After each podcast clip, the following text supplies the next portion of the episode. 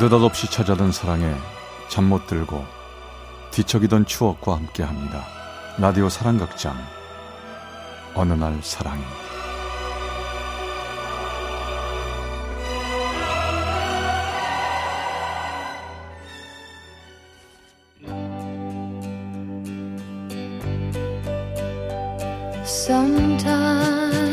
사랑의 체험수기 어느 날 사랑이 제 322화 벽 속의 기타 예, 너 오늘 언니가 말한 거 잊지 말고 다 해야 돼. 정신 놓고 있다가 한두 개 빼먹지 말고 너 뭔 말인지 알지? 아 알았어 언니야 안 잊어먹고 다 할게 어. 아유 우리 애기 엄마 출근한다고 울었죠? 울지마 울지마 울지마 울지마 울지마. 얘 데리고 나가서 예방 접종 시키고. 어, 안다니까. 아, 참. 은행 가야 되고 너 마트 가서 기저귀랑 휴지 사오고. 알아 알아. 아 그리고 엄마한테 전화 좀 드려 엄마가 네 생각만 하면 속이 속에서 천불이 난다고 어제도 나한테 전화해가지고 잔소리 한 바가지 늘어놨더라 꼭 전화 드려요 알았지? 어 나 간다 저놈의 잔소리 잔소리 어휴 알았다고요 알았어 그 시절 저는 정말 뭐 하나 건질 거 없는 여자였습니다. 나이 꽉 찼죠. 근데 취직도 못했죠. 연애도 못했죠. 엄마의 눈에 가시였던 저는 엄마의 눈치밥을 견디다 못해 결혼해서 애 낳고 직장 다니는 언니네 집에 얹혀 살게 됐습니다. 집에서 탈출하기 위해 24시간 가사 및 조카 돌보기 도우미로 취업을 한 거죠.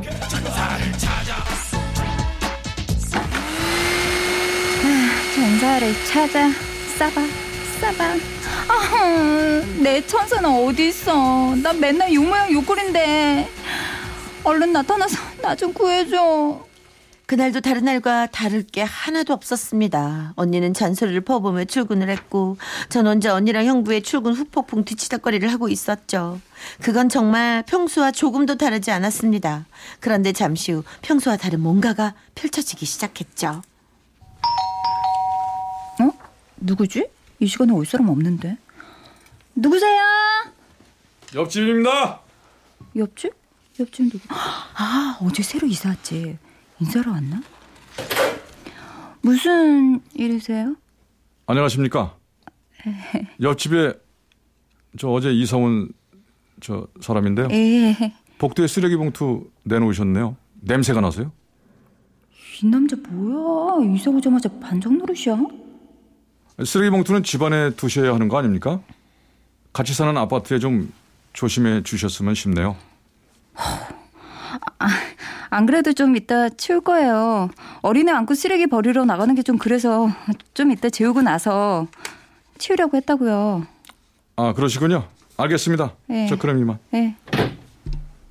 그때까지만 해도 뭔가 좀 꼬이는 날이구나 했습니다. 그런데 시간이 얼마나 지났을까요?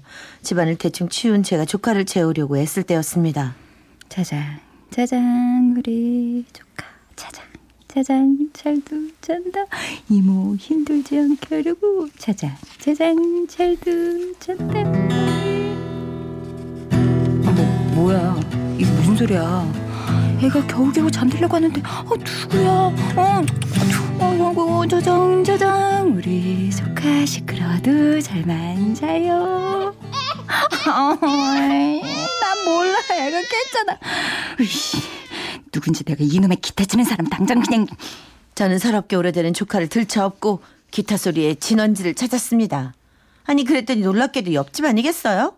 아까 저한테 잔소리를 늘어놓던 바로 그 집이요. 여기요. 여기 좀 나와 보세요. 누구시? 어? 아 옆집 아기 엄마시네. 무슨 일이시래? 이봐요. 그쪽이 치는 기타 소리에 우리 애가 자다 말고 울잖아요.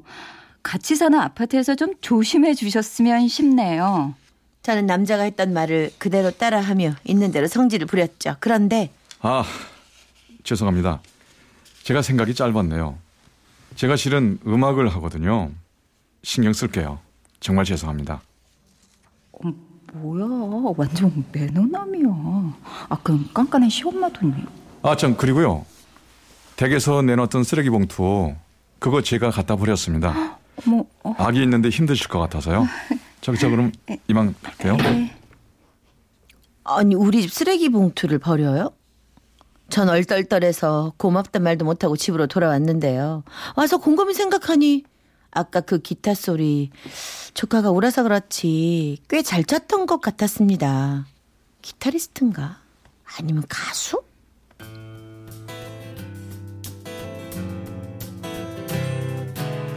옆집 남자와 인사를 나누고 며칠 뒤 다시 그를 본 건 아파트 엘리베이터였습니다.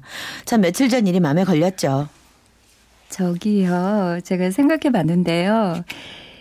기타 치기 전에 문자 주시면 어떨까요? 아기 자는 시간만 피하면 되니까. 네? 아, 예, 예. 그러면 저야 고맙죠.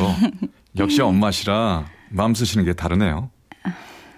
저기요. 저 엄마 아니고요. 그게 제 조카예요. 결혼도 안 했는데 아기 엄마라니까 좀 억울하네요. 그, 그래요? 그렇구나. 결혼 안 하셨구나. 이 사람 내가 결혼 안 했다니까 반가워하는 것 같은데. 치, 어, 뭐야? 내가 마음에 들었던 거야? 아, 저기 제 전화번호 드릴게요. 010-1234.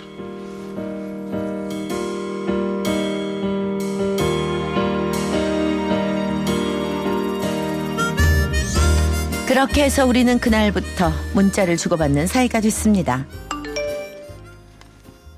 지금부터 기타를 치려고 하는데 괜찮을까요? 지금은 조카가 앉아요. 무슨 곡 치실 거예요? 신청하고 싶은 거 있으세요? 어머, 신청곡도 받으세요? 음, 전 잘 모르겠고요. 분위기 있는 걸로 한 곡 부탁해요.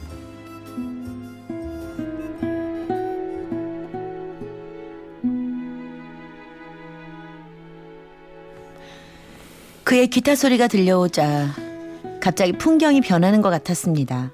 맨날 조카랑 씨름하느라 엉망인 집안 풍경도 다정하게 느껴졌고 베란다로 들어온 햇살도 빛깔이 바뀌는 것 같았죠. 그리곤 슬그머니 거울을 들여다봅니다. 미정원의 관계 언제더라? 머리 좀 해야겠네. 문자와 음악으로 우리는 마음을 조금씩 열어갔고 어느 가을 저녁 동네 작은 맥주집에 마주 앉게 됐습니다. 자, 우리 건배예요. 맨날 홍식 씨 좋은 음악 듣는데 제가 한턱 낼게요. 아, 아니에요. 저의 소중한 관객인데 제가 내야죠. 어, 근데요. 제가 예전부터 좀 궁금했던 건데요. 음악 하시면 구체적으로 무슨 일 하세요? 아, 아 저요? 예. 그- 그냥 뭐 이- 이것저것 돈 되는 거 다 하죠. 앨범 녹음에 가서 기타도 쳐주고 학원에 가서 레슨도 좀 하고요. 어, 그럼 홍식 씨 음악은 안 해요? 앨범도 내고 TV에도 나오고. 아 그거요. 할 수 있으면 하고 싶죠. 기타 연주 앨범 한 장 내고 싶어요. 근데 뭐 돈도 없고 그런 앨범은 팔리지도 않고. 아니 뭐 언젠가 되겠죠 뭐. 그날을 위해서 열심히 연습해두고 곡도 쓰고 그래요. 그래요. 저도 지금은 백수지만 언젠가 취직도 하고 폼나게 빼입고 다닐 거예요. 우리 그날을 위해 건배. 건배. 우울한 청춘들을 위한 건배. 초라한 현실을 버텨야 할 우리 자신을 위한 건배. 우리의 밤은 그렇게 상대방 모르게 찍어내는 눈물과 씁쓸한 생맥주 거품 속에 서서히 젖어 들어갔습니다.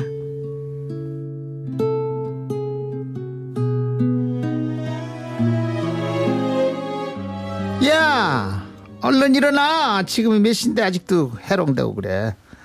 너 그 남자 뭐야? 옆집 남자 언제부터 사귀었어? 응? 언니 홍식 씨 봤어? 네가 어제 술 먹고 뻗어서 그 남자 데리고 왔더라. 내가 물어봤더니 옆집 살고 뭐 음악하는 사람이라면서? 벌써 그런 것까지 물어봤어?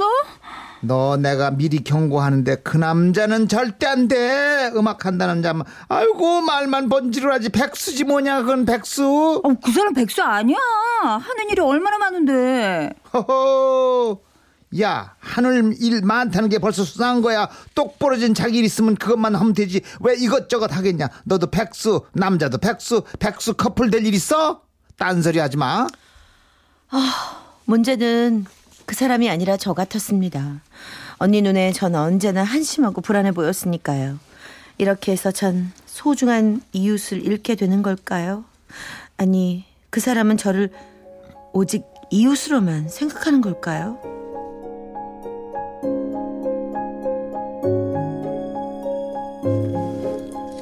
어? 오늘 왜 이렇게 우울해 보여요? 영화 보기 싫어요? 영화를 보여주겠다며 그가 저를 불러낸 저녁. 저는 언니의 눈길을 피해가며 거짓말을 하고 그를 만나러 나왔습니다. 하지만 마음 한켠은 좀 불안했죠. 근데 왜 갑자기 영화요? 아, 얼마 전에 앨범 녹음에 기타를 쳐줬더니 생각보다 연주비를 좀 많이 줬어요. 오늘은 내가 풀코스로 모실게요. 영화도 보고 고기도 더 먹고. 영화 보고 고기 먹고 그 다음은요? 그 다음에 뭐 할 건데요? 에? 에? 뭐, 뭐, 뭘 하, 하다뇨? 돈이 좀 생기면 고기 먹고 그러다가 일이 없으면 그냥 집에서 뒹굴고 우리 나이에 이렇게 살아도 되는 거예요? 아, 왜 그래요? 아니, 무슨 일 있어요? 한심해서 그래요. 한심해서. 미래는 없이 하루하루 사는 홍식 씨나 취직 못한 백수인 저나 너무너무 한심해서요. 그리고 우리 사이도 그래요. 눈칫밥 먹는 신사라 조카 보면서 문자나 주고받고 언니 눈치보다 몰래 나오고 이게 데이트예요? 아니면 주민끼리 반성했냐고요. 언니가 저 만나지 말래요? 눈치 줘요? 아니 뭐 그런 건 아니고요, 홍식 씨. 아니요. 뭐 길게 설명 안 해도 알아요. 내가 언니래도 나 같은 남자 안 반가워요. 그래도 우리 만나면 왠지 마음이 편하고 따뜻해서 좋았는데 미안해요. 착각했나 봐요.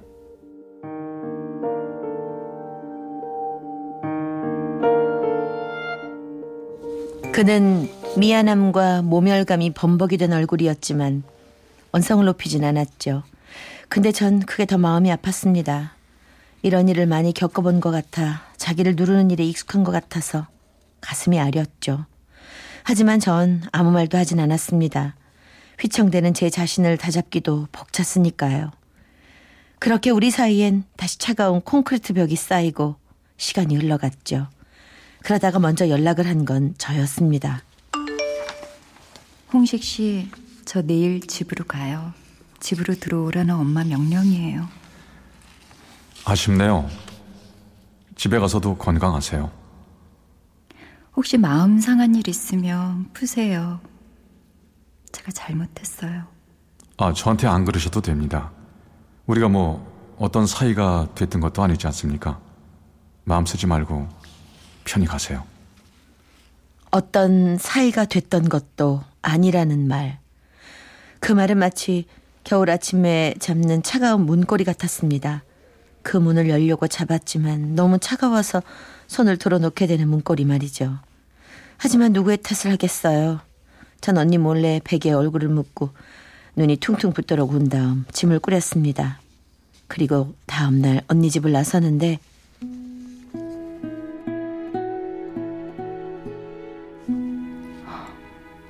홍식 씨다. 고마워요. 홍식 씨. 이건 뭐냐? 옆집 남자가 치는 거니? 음, 잘 치긴 한다. 야, 정신 차려.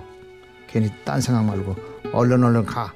가서 열심히 공부해서 빨리 취직해야지. 취직하고 버젓한 남자들 만나면 옆집 남자 같은 사람 기억도 안 날 거야. 정말이야? 아닙니다. 언니는 뭐든지 야무지게 맞는 말만 했지만 그 말만은 언니가 틀렸죠. 그때부터 시간은 많이 흘렀지만 전 여전히 그의 기타 소리를 기억합니다. 그래서 기타 학원 앞을 지나면 가슴이 철렁 내려앉고 기타 연주만 들려도 가슴 한켠이 찌릿해졌죠. 그리곤 가끔 생각합니다. 언니 잔소리나 사람들의 편견에 신경 쓰지 않았다면 내가 조금만 더 용기가 있었다면 지금 나는 과연 어떤 삶을 살고 있을까? 여러분은 혹시 그런 질문을 던져본 적 있나요?